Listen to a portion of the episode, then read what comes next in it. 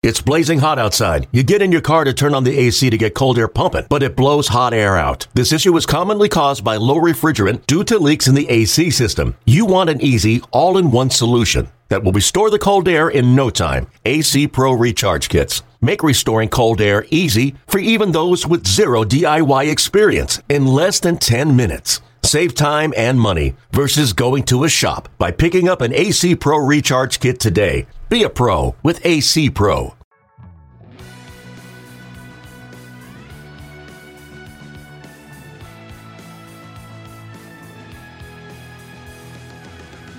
Welcome back to the MLB.com StatCast podcast. I'm your host, Mike Petriello, joined here by MLB.com national editor Matt Meyers. We've got a lot to talk about this week.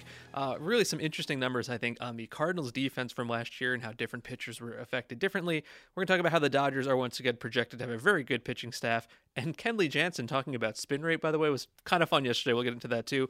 Uh, the Mets have improved their team in a very interesting way, I think, and we've got some pretty cool plate discipline numbers dug up by one of our colleagues, David Adler. But first, we're going to talk with about the Cardinals. And I think, you know, last year, if you watched the Cardinals, you'd probably say it wasn't a very good defense. They made 133 errors, the most in Major League Baseball, the most by a Cardinals team since 1998. But if you're a listener of this show, you know that I don't care about errors because errors don't really matter. The Cardinals were 10th in defensive runs saved uh, with plus 40. They were 10th in ultimate zone rating at plus 13. And in our outs above average, which is just outfield range, they were plus 10. They were 8th. They had a couple of really good fielders. Harrison Bader obviously was awesome. Kolten Wong, even Paul DeJong was good. Yadi Molina. So up the middle, they were good. And they still made a ton of errors. And I found that really interesting. And I think what we want to dive into here is that, you know, A, they're going to improve, I think. And B, not every pitcher was affected in the same way. We kind of talked about this with the Phillies a few weeks ago. Although you could argue that they don't really need to. I mean, you don't really they don't really necessarily need to improve. If we're going to start with the assumption that like errors kind of don't matter, then They like, don't. there already are a pretty good defense. I think they the the errors well they don't matter, but the errors they made looked really bad. Like we have talked a lot on this show about our undying love for Jose Martinez and the way he crushes the ball. He it was a bad look for him at first base, and it was a bad look for him in right field. And he's going to be playing more right field this year uh, because they've imported Paul Goldschmidt. Now that's an upgrade. Goldschmidt's a very good first baseman, but then you kind of like look at the domino effect. Oh, now Matt Carpenter is playing a lot more third base, and now Martinez is playing a lot more right field. I don't want to say that cancels out the Goldschmidt effect, uh, but it doesn't help. I don't think. I'm still not convinced Jose Martinez won't be traded, but anyway, let's get back to defense for a second. Okay, so really, uh, as I said, they had up the middle some really good uh, elite fielders, and I think you know Harrison Bader only played half the year, right? A full year of Harrison Bader is going to be super cool. The biggest problems last year, uh, Jose Martinez, who was minus five outs above average in the outfield and minus five defensive runs saved at first base, and Yairo Munoz, a backup who had a minus twelve defensive runs saved at a bunch of different positions. So those two guys dragged things down. You're pointing I, at me. I think I saw. I, I wanted to raise this because I think I saw this come up on Twitter. A conversation with Tom Tango. Someone asking about how many runs, how do Yeah. you convert outs above average to runs? I thought it was a good question, and I think he said the rule of thumb is kind of like 0.8 that is what he said. 0.8 uh, runs per out. So if he's, you know, you know, if he's minus five outs above average, that is Jose Martinez. That's like four runs below average. Granted, he doesn't even play full. He doesn't That's get full thing. rest. It's, He it's did minus not play four in like in limited time in the outfield. So that's like kind of disastrous. So um, obviously they've made some changes, right? Goldschmidt comes in, more Bader in center field, more Carpenter at third base, more Martinez in right field. You know, some of those things are good, some of those things are not so good. Um, notable, I thought, the Cardinals had the lowest shift rate in the entire National League. They shifted only 4% of the time last year. That was the second lowest in baseball. There's not a one-to-one correlation between, you know, more shifts and better defenses. I think we we've learned that the outcomes of shift are somewhat inconclusive, but I thought it was interesting. They don't shift. And they do plan to shift more in 2019. Uh, last November, John Mozeliak talked to the St. Louis Post Dispatch, and he said, this is really interesting, I thought. I think it also has to do with a manager philosophy. We had a shift in our manager. That's like my favorite quote of the year, I think. And I would anticipate you will see the Cardinals shift more in the future. It does also come into play with your personnel. Do you have a comfort level of putting your third baseman behind second? And this is where I think the Carpenter part is interesting. Carpenter has played all around the infield. He's been a second baseman, he's been a first baseman. If you're putting him at third and then he's spending more of his time in short right field anyway, is he more comfortable than maybe you know a Kris Bryant type, or maybe he's a bad example, but a, a Nolan Arenado, as someone who is always at third base? Um, I don't know the answer to that, but I think it's it's interesting. I don't love Carpenter at third base, but I think that's actually kind of cool. But what was really the most fascinating to me about this, and I kind of teased this on Twitter a little bit, it does not affect all their pitchers in the same way. And this is exactly what we talked about a few weeks ago when we looked at the really terrible Phillies defense and said that guys like Nick Pivetta were crushed by it, but guys like Aaron Nola really weren't. You can't apply a one size fits all bad defense or good defense to every pitcher on a team. So the way I went about this is I looked at the 13 Cardinals pitchers who led 50 ground balls. For the moment, I'm just trying to get to infield, so that's why ground balls. And the difference between their expected batting average, which is based on launch angle and exit velocity, and their actual batting average was kind of fascinating. You know, for a lot of guys, there's really no difference whatsoever. Like Dakota Hudson, Bud Norris, Austin Gomber basically got what was expected. But at the extremes, it was really kind of cool. Luke Weaver, who has since been traded to Arizona in the Goldschmidt deal, had an expected batting average of 236. Michael Wacha had an expected batting average of 256. So based on that, you'd say, wow, Weaver did kind of a better job there. Well, Luke Weaver allowed a 311 batting average, and Michael Wacha allowed a 171 batting average. That is a tremendous difference. That is a 75 point difference for Luke Weaver uh, in a negative way for him, and an 85 point difference for Michael Wacha in a positive way for him. So that is a spread of like 160 points of batting average. Now, that's kind of fun to see uh, just on the same team. And I wanted to know well, those are extreme numbers. Do those numbers rate highly across the majors? And the answer is yes.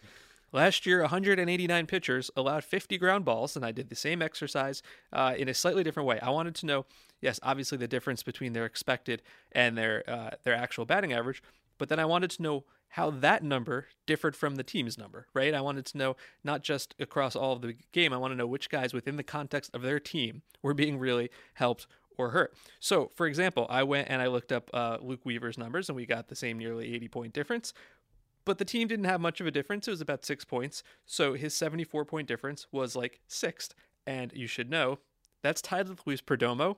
We always have to get a Luis Perdomo note whenever possible. Um, Nick Pivetta, by the way, a guy we talked about as being crushed by his defense, also high on that list. Michael Wacha was at the exact opposite end of the list. No one was was helped more by their infield defense compared to expected numbers than Michael Wacha in all of baseball, and that aligns with his kind of top level numbers. He had a 320 ERA, but a 422 FIP. Uh, he had a 286 weighted on base. That's very good. And this is all numbers, not just ground balls. And a 348 expected weighted on base. That was the second largest of 516 pitchers with 100 plate appearances. That gap between expected and actual. So I guess my point here is really, um, you know, the defense, yeah, not great in a lot of ways, better than you think in some other ways.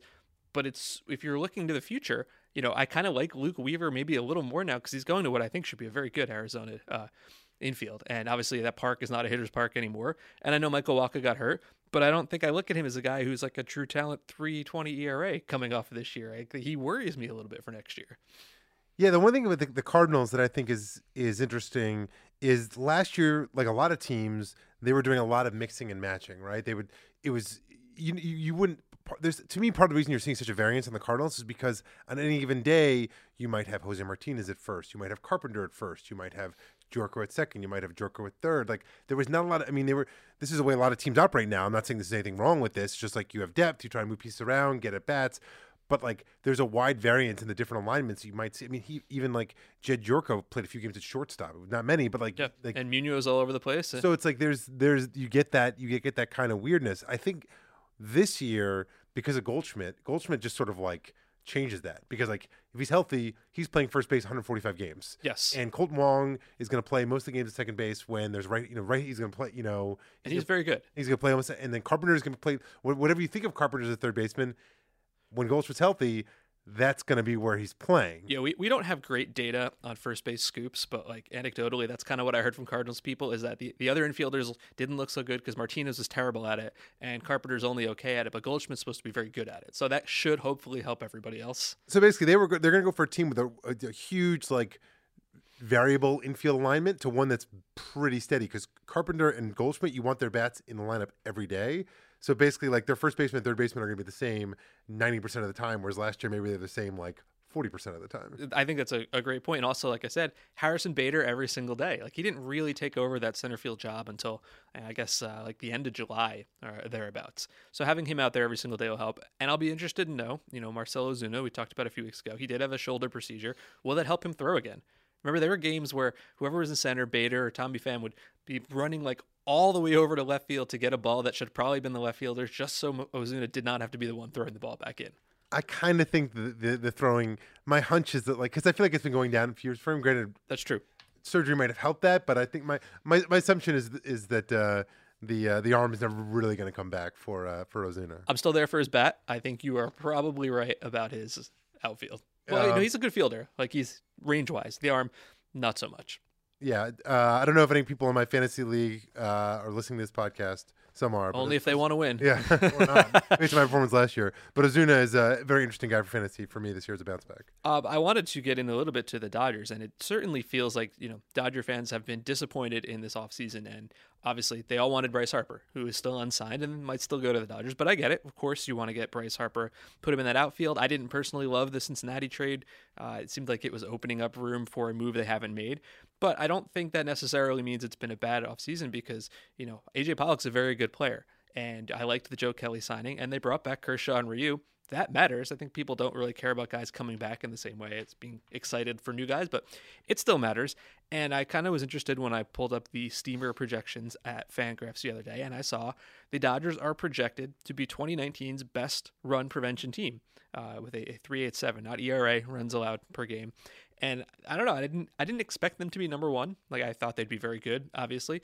Um, but like in my in my head, the best pitching staff in baseball is Houston, and maybe they're just being hurt by McCullers is is injured and Morton's gone, and who knows what Keuchel's deal is going to be. So maybe that's part of it.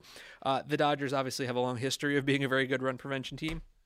They were first in the NL last year, and first in the NL the year before, and fifth in 2016, and second in 2015. Uh, looking at the Statcast stats last year, In a related story, they've been consistently like one of the two best teams in the NL. Ah, it's, it's funny how that works, isn't it? Uh, last year they had a 282 expected weighted on base, best in the NL, second in Major League Baseball, exactly the same as the year before, best in the NL, uh, and and actually best in the majors.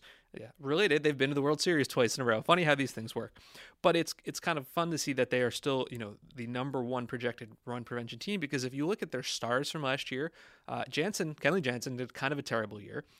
Clayton Kershaw got hurt again, and everybody talked about how his velocity is down and he's throwing like 91 mile an hour fastballs. He's still good, but he is not like, you know, capital letter Clayton Kershaw anymore. I, for the first time in like the six years I've been doing my top 10 lists for MLB Network, I left him off my starting pitching list. It felt so wrong and so weird. He's always like number one or number two. And this year, I, you know, if I had like a top 25 list, he's on it. He did not make my top 10 list. Yeah, a couple a couple of things on that point. I was w- reading uh, uh, Jason Catania's uh, fantasy starting pitcher rankings on MLB.com this morning, and it was jarring to see Kershaw in tier two. Um, H- how big was tier one? Like it, was what like, number? it was like seven or eight names. yeah. Okay. Yeah. Uh, but then also, this could be the last time Kershaw makes the opening day start for the Dodgers. Wow. And you know he has made every opening day start since 2000. Okay. Wait, I know this. I know this. The last. I know this. I know this. Vicente Padilla. Yes? yes, you are a and I remember thinking at the time that was insane. Um, but I always, I always enjoyed the, the soap bubble, as uh, Vin Scully used to call his slow curveball. Yeah, no, I think it was in 2009. It appeared. 2010. I'm trying to. Sorry, I'm looking. I'm trying to look this up on the fly. Yes, 2010. A 11 to five loss to the Pirates. Uh, Started by Vicente Padilla. Yeah, seven runs in four and a third. Um, yeah, Talk about useless knowledge I've stored in my head somewhere. this rock, this Pirates lineup, man, this is a trip. Let's let's 2010. Okay, so Jack Wilson was probably there. Uh, McCutcheon, obviously, right? let's go this lineup. Ta- tangent time. yeah, I don't remember Akinori Iwamura being on the Pirates. He let off. Uh, yeah, I vaguely remember. I don't know. It was like Don Slaught, the catcher. Iwamura, McCutcheon, Garrett Jones, who went two for three with two homers. yeah. um, Ryan Doumit, Lastings Milledge, Oh, Jeff Love, Jeff Clement started first base, oh man. Andy LaRoche at third base, Yeah. Zach Duke pitching. So talk about some talk about a failed prospect all star team. You got Milledge, Clement, and LaRoche down to the end of that line. Those were definitely some names anyway, you just back mentioned. to Well, so our the, scheduled the, programming. the point you were sort of getting at was uh, you didn't say it, but I assume when you said this may be his last opening day start, it's because you're thinking that next year Walker Buehler is going to be yeah, the guy. Kershaw will still get this year out of respect, but like I think that the this is going to be the year where Buehler be, emerges I- as like the guy. Well, yes and no. I, I agree with you. I think he's already their best starter, and I have numbers to back it up in a second. But I also think that unless Kershaw goes like full Felix, he's getting the opening day start for as long as he's breathing on that Dodger team. I could be wrong. It also doesn't matter who starts opening day. There's that too.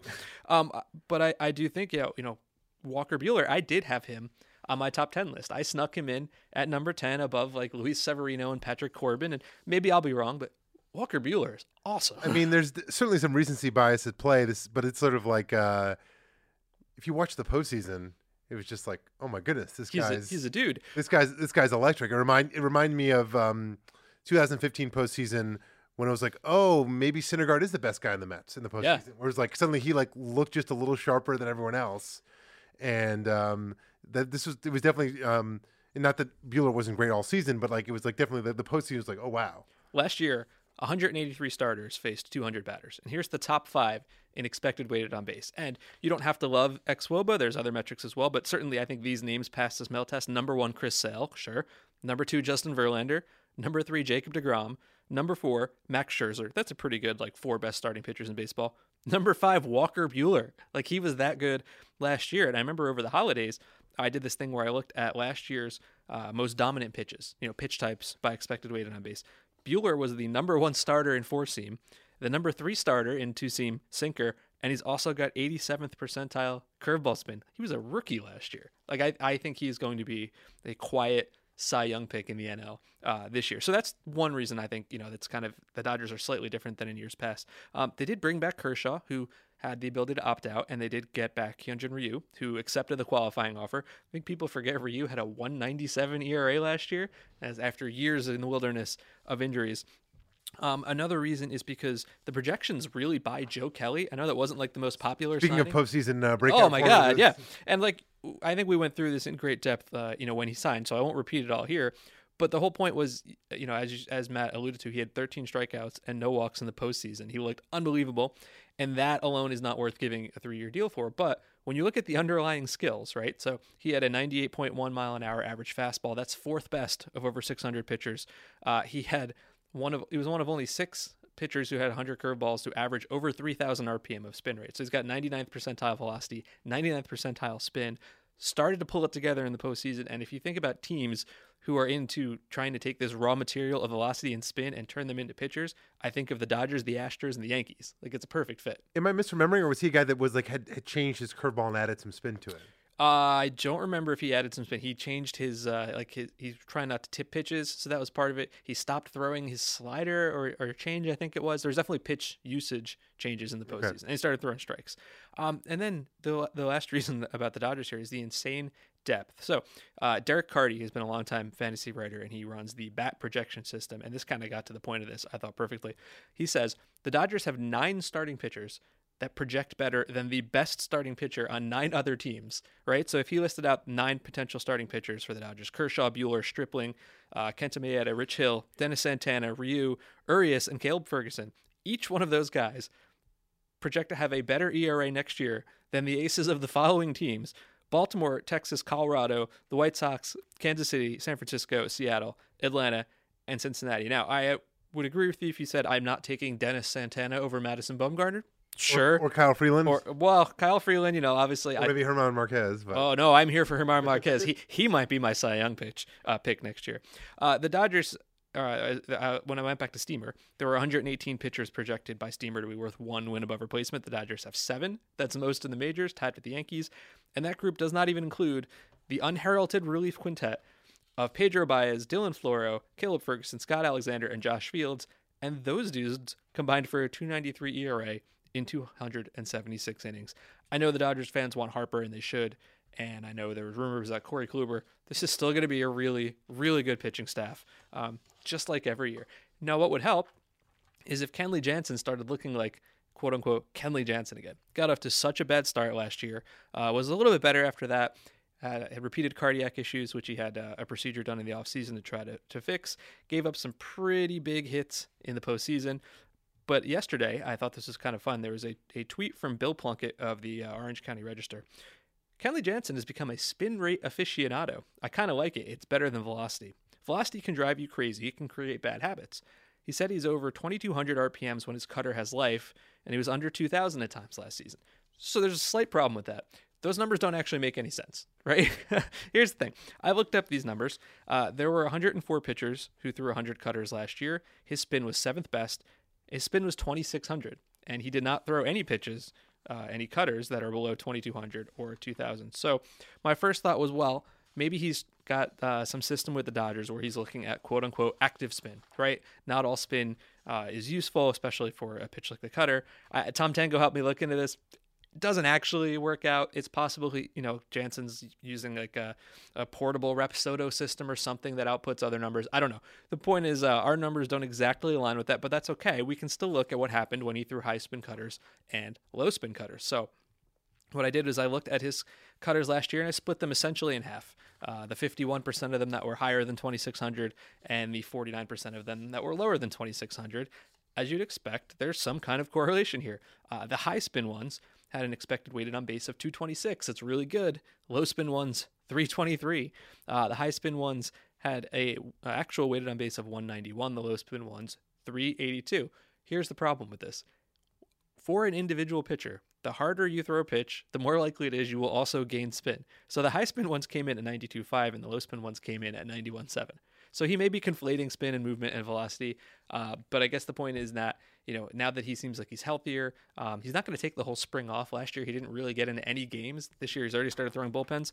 If he can get the velocity back and the spin back, I still feel like you can still be the Kenley Jansen.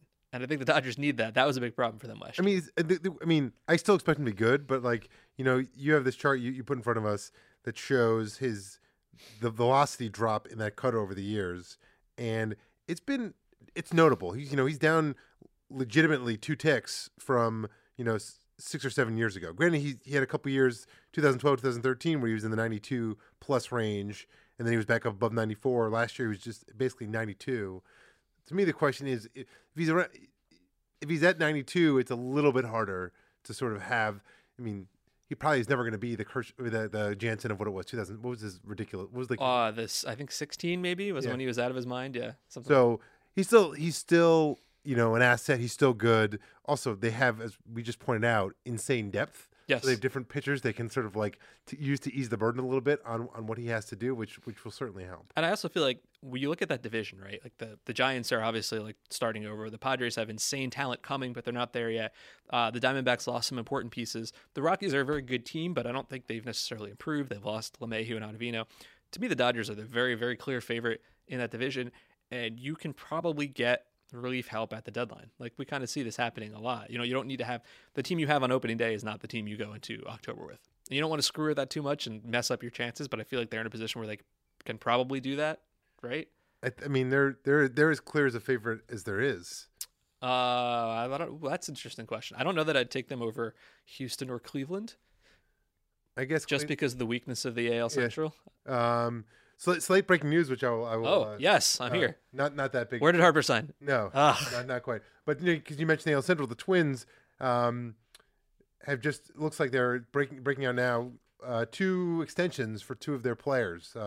Jorge Polanco is getting five years uh, for twenty five point seven five plus two option years, and uh, Max Kepler is getting five for thirty five. Um, with okay. an option year. Cool. So it's uh, they're kind of going uh, you know, the John Hart era. That's exactly what I was going to say. you know, locking up some of their guys, not necessarily like the stars of the team, but giving obviously gives them that kind of uh, that kind of cost certainty. Um, and those are those are two two solid players, maybe not superstars, but um, decent contributors. And those those contracts are never going to like, um, they're never going to really like hamstring you. No, uh, Kepler is a popular breakout pick. It's just that I've been hearing that for like three years and it hasn't quite happened yet. So it's sort of like I will believe it when I see it. Although I do uh, like him a lot. But anyway, that that said, going back to the Dodgers, yeah, you could you could you. I guess the Indians would still be the the, the popular sort of clear favorite pick. Um, and Houston, and Houston, like I, Houston's gonna.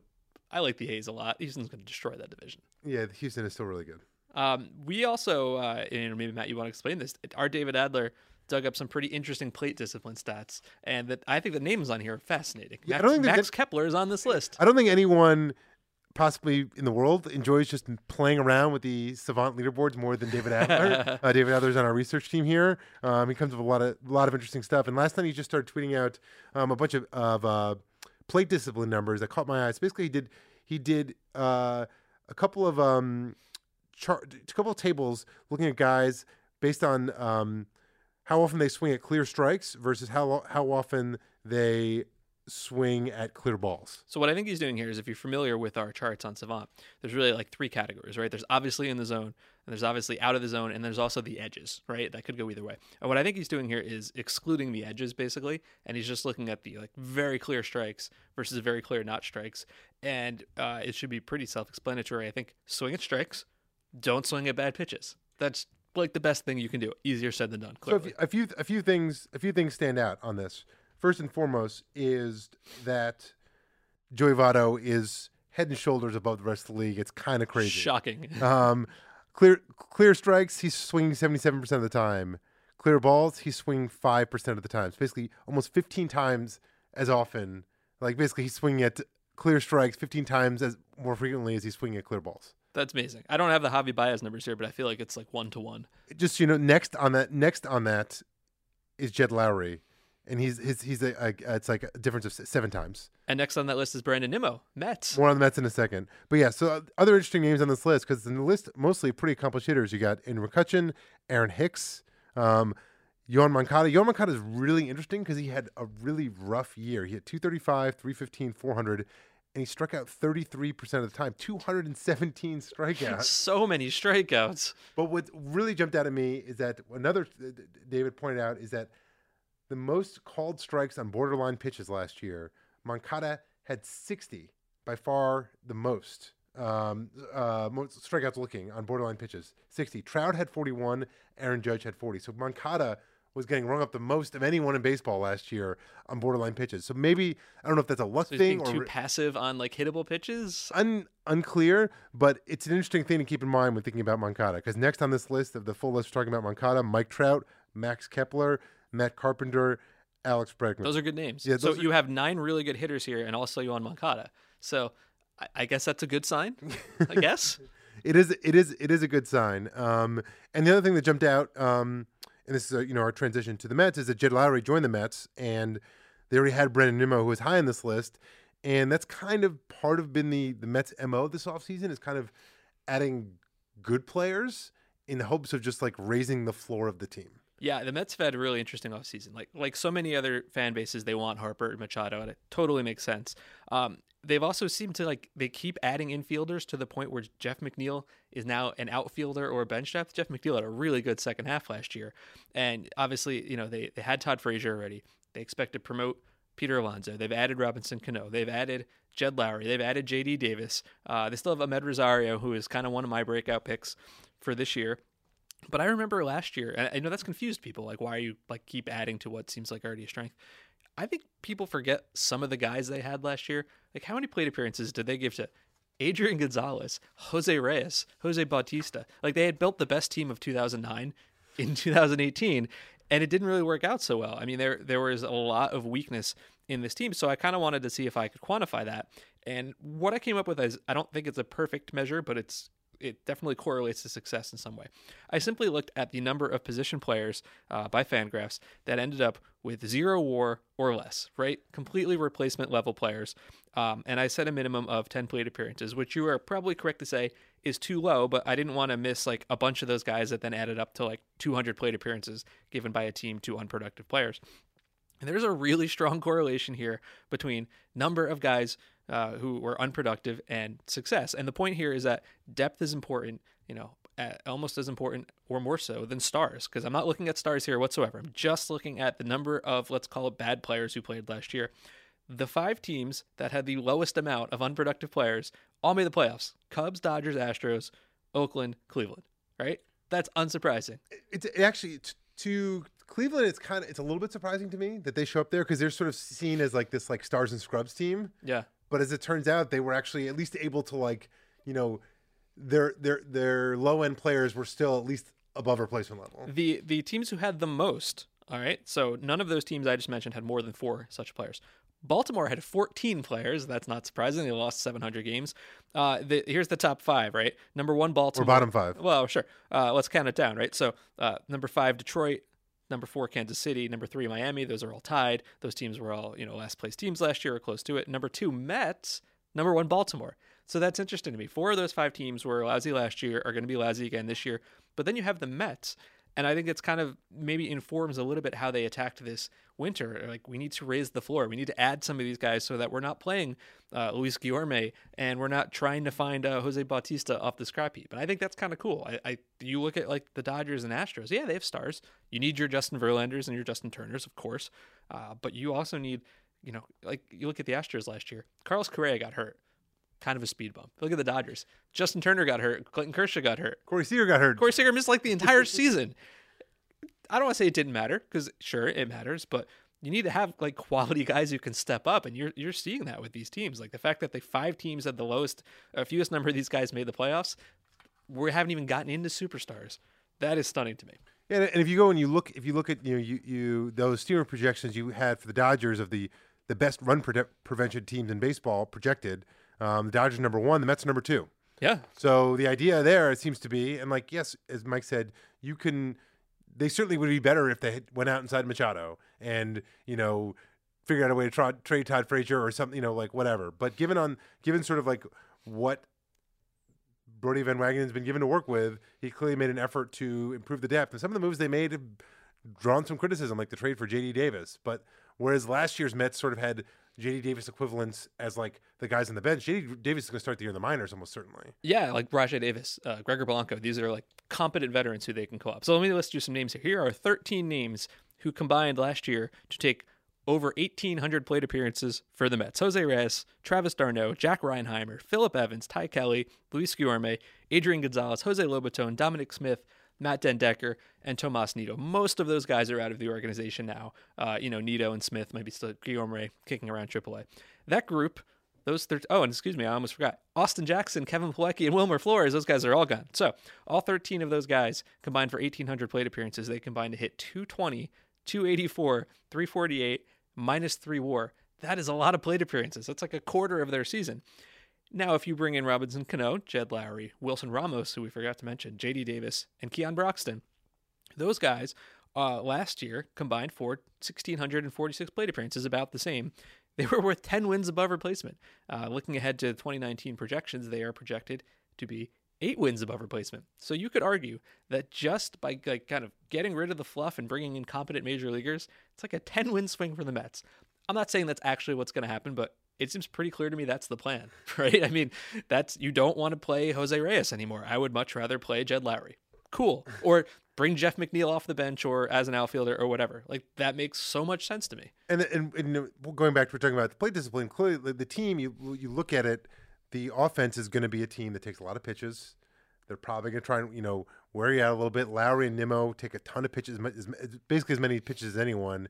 Conforto's, you know, is kind of in that in that ilk. Um, so it's their their lineup should be pretty deep and pretty strong. And you know, I don't expect you know one one player I think we should all expect to regress a little bit is Jacob deGrom because he could have a couldn't possibly give you more. He could have a five win season, which is still like elite, and people are going to be disappointed. like if he has like a two nine ERA, people are going to be like, oh, disappointed. No, you know But, what's like, going to happen? He's going to take a step back and he's going to win 17 games because the team around him is better. But there is there is one depth concern I still have, and that is with the rotation. Right? Yes. You look at the top five. Degrom is awesome. Uh, Syndergaard certainly has the talent to be awesome, but he hasn't really had that like one I'm healthy and killing you all season long. Uh, Zack Wheeler looked so good in the second half last year after so many years of being hurt. And then you have Steven Matz and Jason Vargas, who are rarely healthy and you know productive at the same time. And then after that is Hector Santiago, Walker Lockett, Corey Oswalt. Like that's the fact that they announced essentially that Jason Vargas is the fifth starter with no competition is terrifying to me. Like that's the long man I want to bring out of the pen to make some starts. Yeah, no, it's the uh, the, and I think even someone asked uh, Mickey Callaway about if he'd use an opener because Vargas is kind of the perfect guy to use Yeah. an opener for, and he said no, which is a little little disappointing. But uh, I still wouldn't be surprised if they bring in a. There's still a bunch of like you know, got sort of like you know. Gio Gonzalez is like a th- name. He's been rumored. Gio Gonzalez has been rumored. Um, Clay Buchholz is still out there. He's pretty good last year. James Shields, Edwin Jackson has not played for the Mets. He'd add to his uh, his list of teams. Uh, Giovanni Garrett's still out there. Um, I mean, the big name is still Dallas Keuchel, I guess. They're I, saying I, no, I agree. I don't know what his market is. Buster Olney reported that at the beginning of the winter he was looking for six or seven years at twenty-five or thirty million dollars. I have no idea how that's going to work out, but it's not going to be there. well, if you, I mean, the- that's just absurd when you think of what Darvish got last year. Yeah, I look at Keuchel as like a good number three starter. Um, but yeah, I feel like they got to get somebody. I just don't know who. I, you know what I, I like? I don't. I don't think this will happen for a bunch of reasons. But as down as I was on Alex Cobb last year, he was pretty good in the second half. He's like a competent major league starter. Uh, it would be cool if the Mets figured a way to add Alex Cobb because I feel like Baltimore would be thrilled to add any sort of talent whatsoever, right? I don't know if that'll happen, but I'm going to throw that out there in case it does happen. it would make sense, wouldn't it? I think it's more, it's more likely that one of these guys gets desperate for a job and they end up signing him. Yeah, I mean Gio Gonzalez. I He's been he's been rumored. That makes sense. makes, He's fine. Makes makes a lot of sense. Um, but I, I really do think the Mets. I, I'm not going to call them the favorites because they're not. I still think the the Nationals are the best team, but they are interesting. There's four good teams in that division. Someone's going to finish fourth, and I think it might be the Braves. Uh, yeah, the Braves.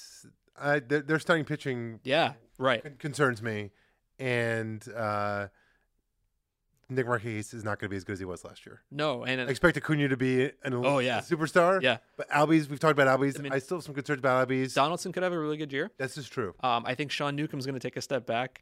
I like Mike Foltynewicz. Uh, I you know that team could totally sign Keuchel and Kimbrel tonight, and it would make a ton of sense, and I would feel so much better about them. I don't think they will do that, uh, but they should. I guess that's what I'm trying to say. Anyway, I'm really looking forward to the National League East. That is our show for this week.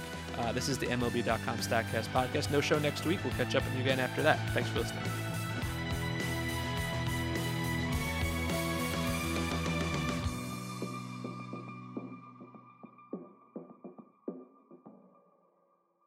Hey, Rob Bradford here. You guys know I'm always up for a good MVP story, and one of the best stories is Wasabi Technology. Wasabi is the world's hottest cloud storage company, and it's become the go to provider for professional and collegiate sports teams, including 20 Major League Baseball teams like the Red Sox and NHL teams like the Bruins and Vancouver Canucks. Even the Liverpool Football Club is getting in on the Wasabi action. So, why is Wasabi the MVP? Well, Wasabi was purpose built to free businesses from skyrocketing storage costs and unpredictable transaction fees that the Amazons of the world are charging. In fact, Wasabi is up to 80% less than those hyperscalers and doesn't charge a cent for businesses to access their data. From Wasabi's AI enabled intelligent media storage, Wasabi Air, to the industry's only cloud storage service with triple protection against cyber criminals, data deletion, and ransomware, Wasabi's taking the lead in driving innovation in data storage and helping sports teams